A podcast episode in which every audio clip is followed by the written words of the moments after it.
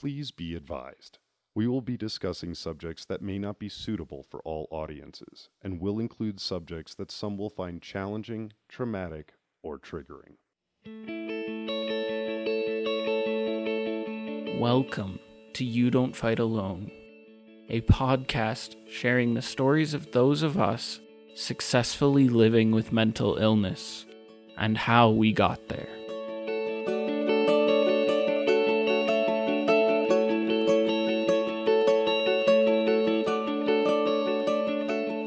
Really started experiencing uh, suicidal thoughts and just a the general feeling of uh, I don't know, just kind of this metallic emptiness uh, where sound just bounces around inside. Uh, at the age of twelve.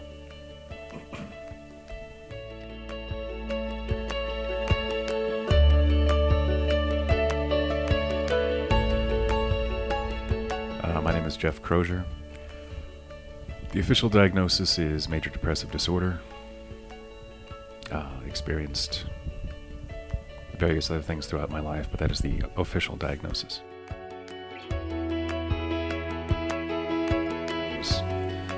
Uh, my body's gift to me was uh, self-loathing, and which I think a lot of uh, kids go through that. Uh, it's I, I recall sitting in my quote therapist's office. It wasn't she wasn't a therapist. She was just a, a school. I don't know. It was a it was a Christian school, which there's another story right there. But uh, I recall drawing this crude picture of uh, my father on one side and mother on the other, and me in the middle as this wall uh, that they would shoot their volleys of insults over, and sometimes they would miss and hit me. Uh, at least that's how it felt. And uh, around that time, I think my mother was okay with going to see a uh, psychiatrist, or for me to go see a psychiatrist, and I believe the first thing I was prescribed was Prozac, uh, which was still uh, not in its infancy, but it was relatively new to the market it, it, as a much safer alternative to some of the tricyclic, tricyclic antidepressants, where you can't have tuna fish or fava beans or what have you. I think that a lot of kids or, or adolescents feel out of place in, in school, and, and it's uh, even in, in uh, adolescent psychology. There's something called a personal fable, uh, where you believe that you are the only one who feels this way, and that you know no one else can understand, and and that's fairly common. Uh, but I guess if I jump ahead a little bit, you know what if you never grow out of that? Uh, what if it's not something that you can just grow out of? What if it's not something that I don't know? I recall people telling me I needed more sleep or more exercise, or when I went to church, it was you need more faith. Uh, you need to do all of these things to fix whatever this is about you that we don't really understand, but God help you. I had been uh, dating a gal through high school, and I had uh, uh, during this time uh, to deal with some of the feelings I had been having. Uh, I started to uh, burn myself with things. I know that some people choose to cut themselves, but I'm not sure why I gravitated towards burning. It was probably some sort of Know, metaphor for purification. Uh, but regardless, it was not a great spot to be in. Uh, I found out uh, when I was 18, uh, just about to graduate, uh, over the phone, that my girlfriend at the time had been cheating on me with uh, a friend of ours, and that she was basically already seeing him, and that that was pretty much it. And I recall hanging up my corded phone because that was back in the 90s, and I took out a, a, a Swiss Army knife and tried to uh, plunge it into my left hand, which is usually the hand that takes the most abuse uh, from these, whether it be cigarettes, matches, knives. Uh, and the blade barely pierced the skin until the knife folded over, because the Swiss Army knife is not made to be a stabbing instrument. Uh, and I recall my mother telling me uh, years before that, because uh, she knew something was going on, but I don't think she really knew how to deal with it. I mean, how do you how do you talk to your son when he's burning himself with cigarettes? What do you say?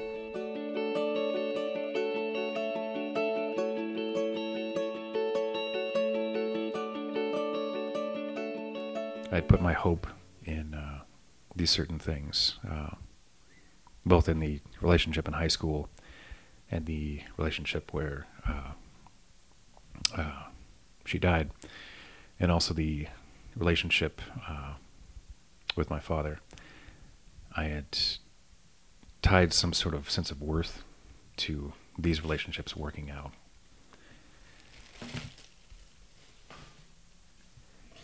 And when that didn't happen, uh, my first response was just to turn inward, uh, to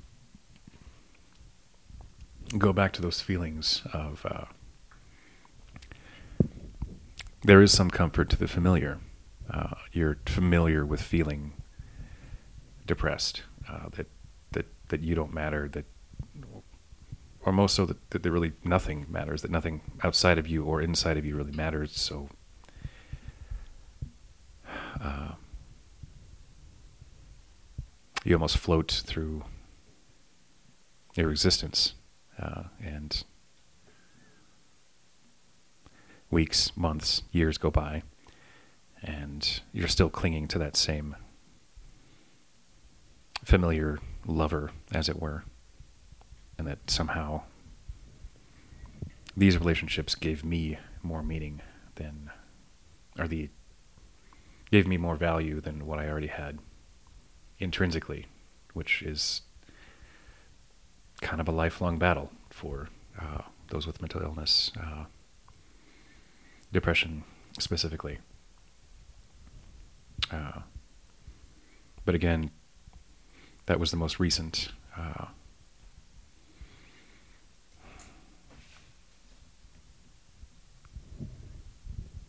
I think that for, I mean, I, I I'm just speaking for most of you out there, which maybe isn't my place, but I would wager that there's been uh, quite a few times where it's been rock bottom, or you've reached your limit, and you either take it out on yourself via a suicide attempt try and numb it out via uh, self mutilation, abusing drugs, alcohol, some way of escaping and controlling. Your, your problems always come back. And I knew that then, but there are certain times when the insides are just screaming so much that you're begging for some sort of outside catharsis.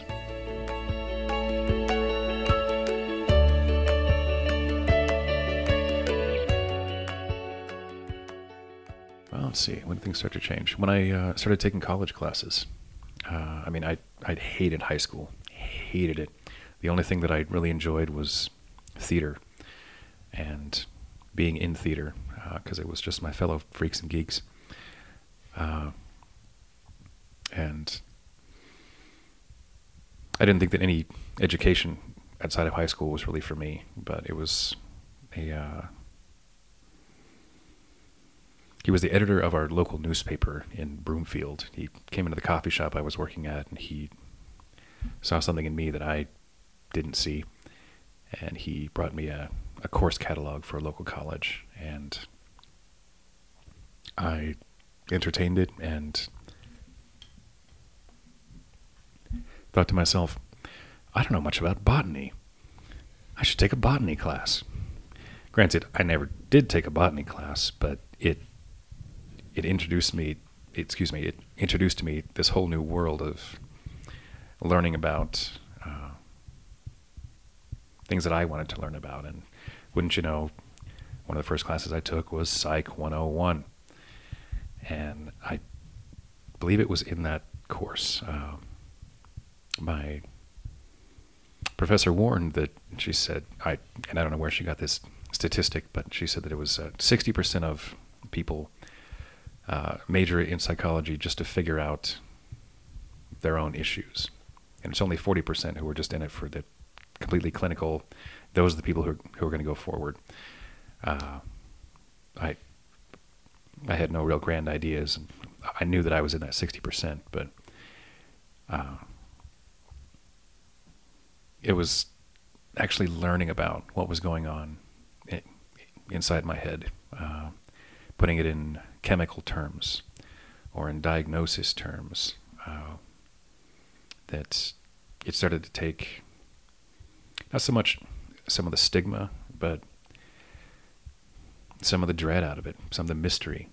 Uh, and I started having panic attacks around that time. Not sure why. Uh, but it was through researching what is actually happening inside the body uh, that I first realized okay, I can slow my breathing down, but also check my pulse. Because uh, it's physically impossible to pass out if you have a normal heartbeat. And it was just that kind of learning that gave me this glimmer of hope that this is not some, I don't know, behemoth out there that is going to rule my life. I may have it forever, but uh, I think actually attaining the knowledge of what was going on in my brain, what was going on in my body, uh, how certain drugs would affect certain things, uh, certain prescription drugs, legal drugs, uh, would uh,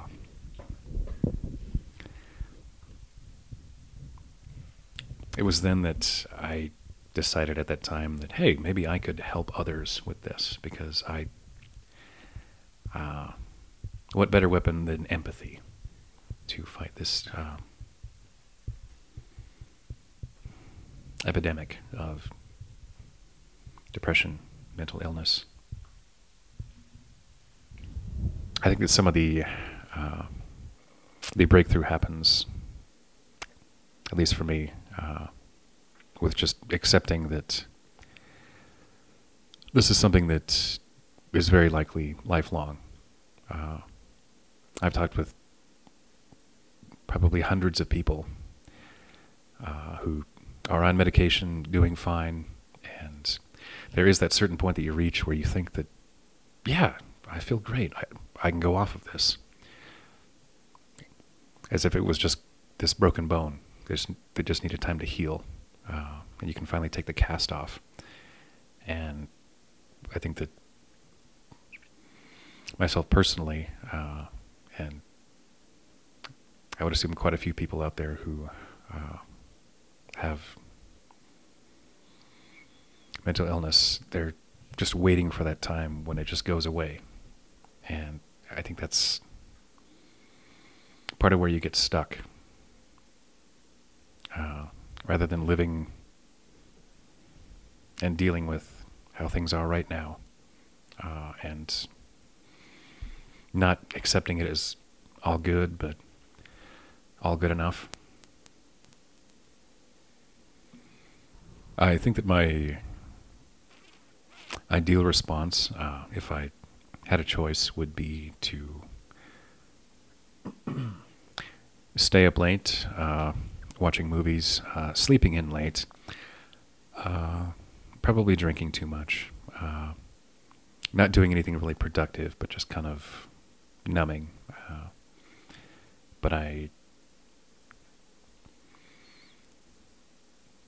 I've found over time that that uh,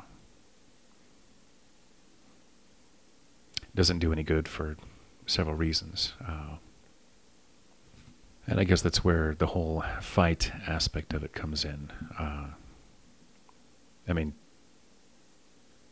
you don't fight alone, uh, if I can coin the the name of the podcast, but but you yourself do have to fight, and that sucks. Uh, it is much easier to give in to whatever your illness that day is saying. So much easier. Uh, but after a while, uh, I think some of my depression started to become anger. Anger at uh, circumstances in my life, but also just how I'd been dealing with them. Uh, and my MO was just to isolate because that was comfortable. And 20 plus years after a diagnosis, I keep going back to the same thing of just isolating. And wouldn't you know, that still doesn't work. Uh, that I had to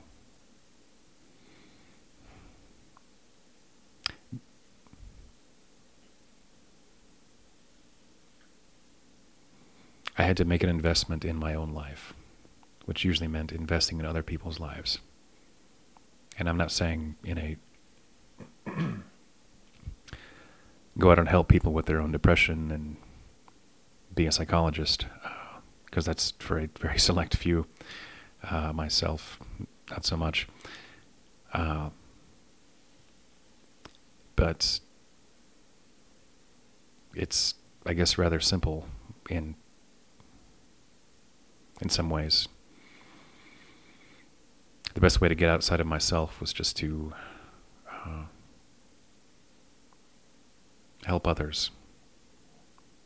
And that started out with just volunteering at homeless shelters or very basic stuff, chopping lettuce for three hours and then serving a meal.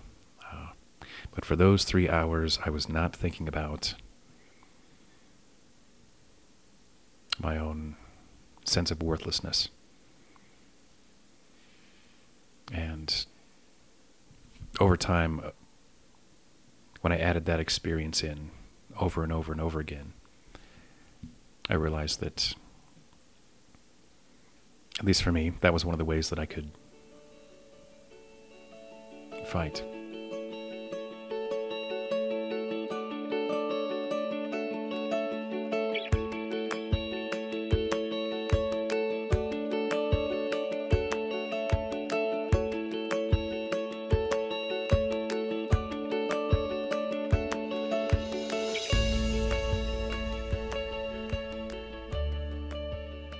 It's actually kind of frightening that so many people can go through their their entire lives with uh, diagnoses and just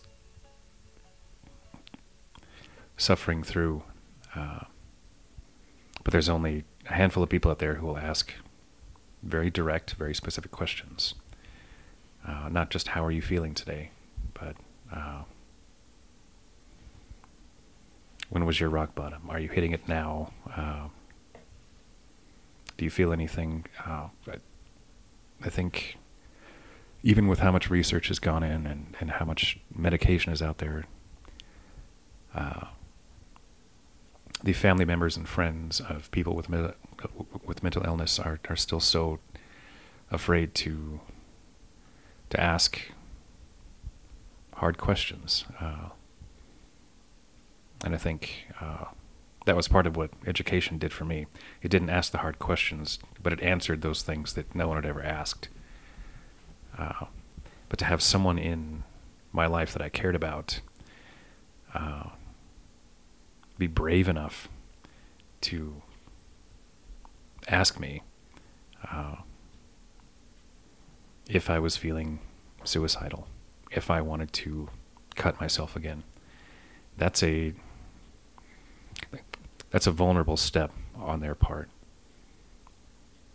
But it's it takes away that fear that so many people with mental illness have that they're not going to be understood or that they need to sweep it under the rug or that if they can just act okay, then maybe people won't notice. Uh, but if you if you can be that that person who asks those honest questions, uh, and it may not always come out right because you might be afraid, uh, but statistically, asking someone point blank if they're contemplating suicide or if they have plans for suicide doesn't have any statistical relation to increased suicidality. And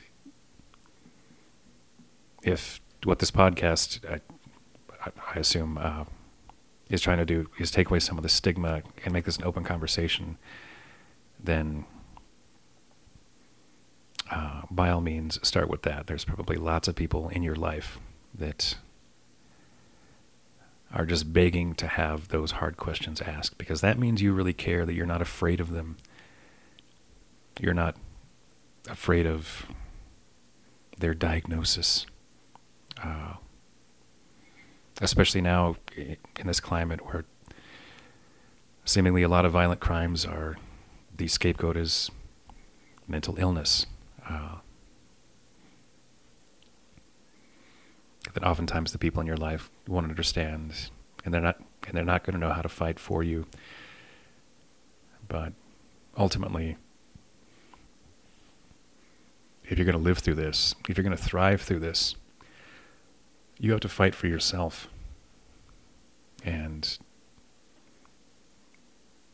it's it's going to be really shitty some days because you will not feel like fighting for anything.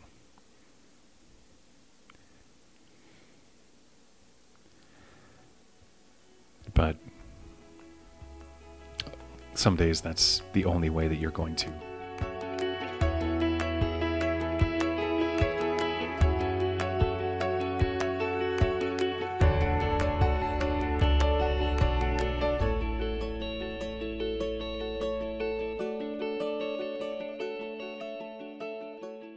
When I uh, was leading groups uh, at the uh, hospital for eating disorders, uh, there was a, a newer style of therapy. It's kind of a hybrid. It's called ACT, uh, acceptance and commitment therapy. And I found that uh, even decades after I mean, I was the one who was actually supposed to be leading this, but I was still learning. And the first aspect was just acceptance uh, acceptance of where you are at this moment in time. It's not saying that you think it's good, but you have to accept it as it just is.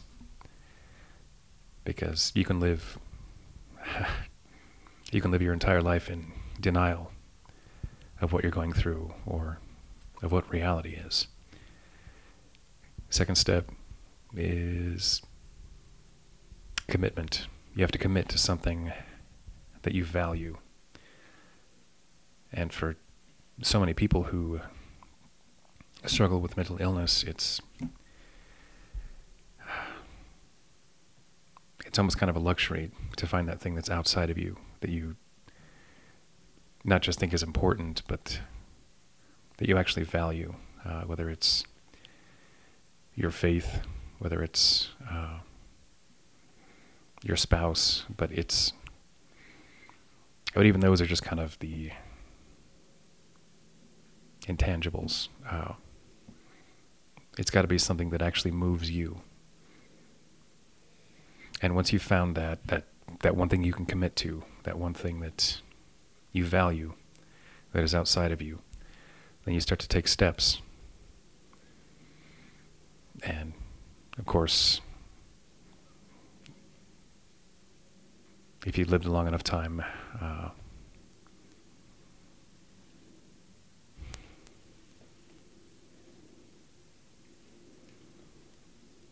without finding value in much, it's going to be difficult to not just rush into it, but even just taking baby steps. Whether that is, you know, volunteering at a, a homeless shelter uh, or a shelter for animals, uh, something outside of you that you value. Just take the first step towards that.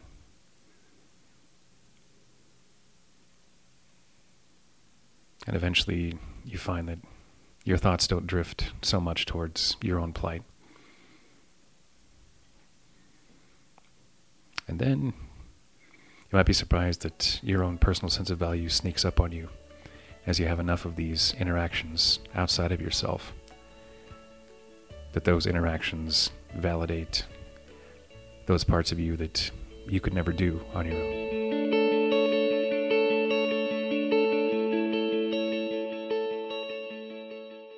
For more information, please visit youdon'tfightalone.org. You Don't Fight Alone is supported in part by MLH Services, a service disabled, veteran owned small business. For your marketing needs, MLH services.com. The You Don't Fight Alone podcast is a production of You Don't Fight Alone Incorporated, produced and engineered by James Fisher and Keaton Lycum. The information presented by You Don't Fight Alone is not intended as medical advice. If you have mental health questions, please talk to a mental health professional.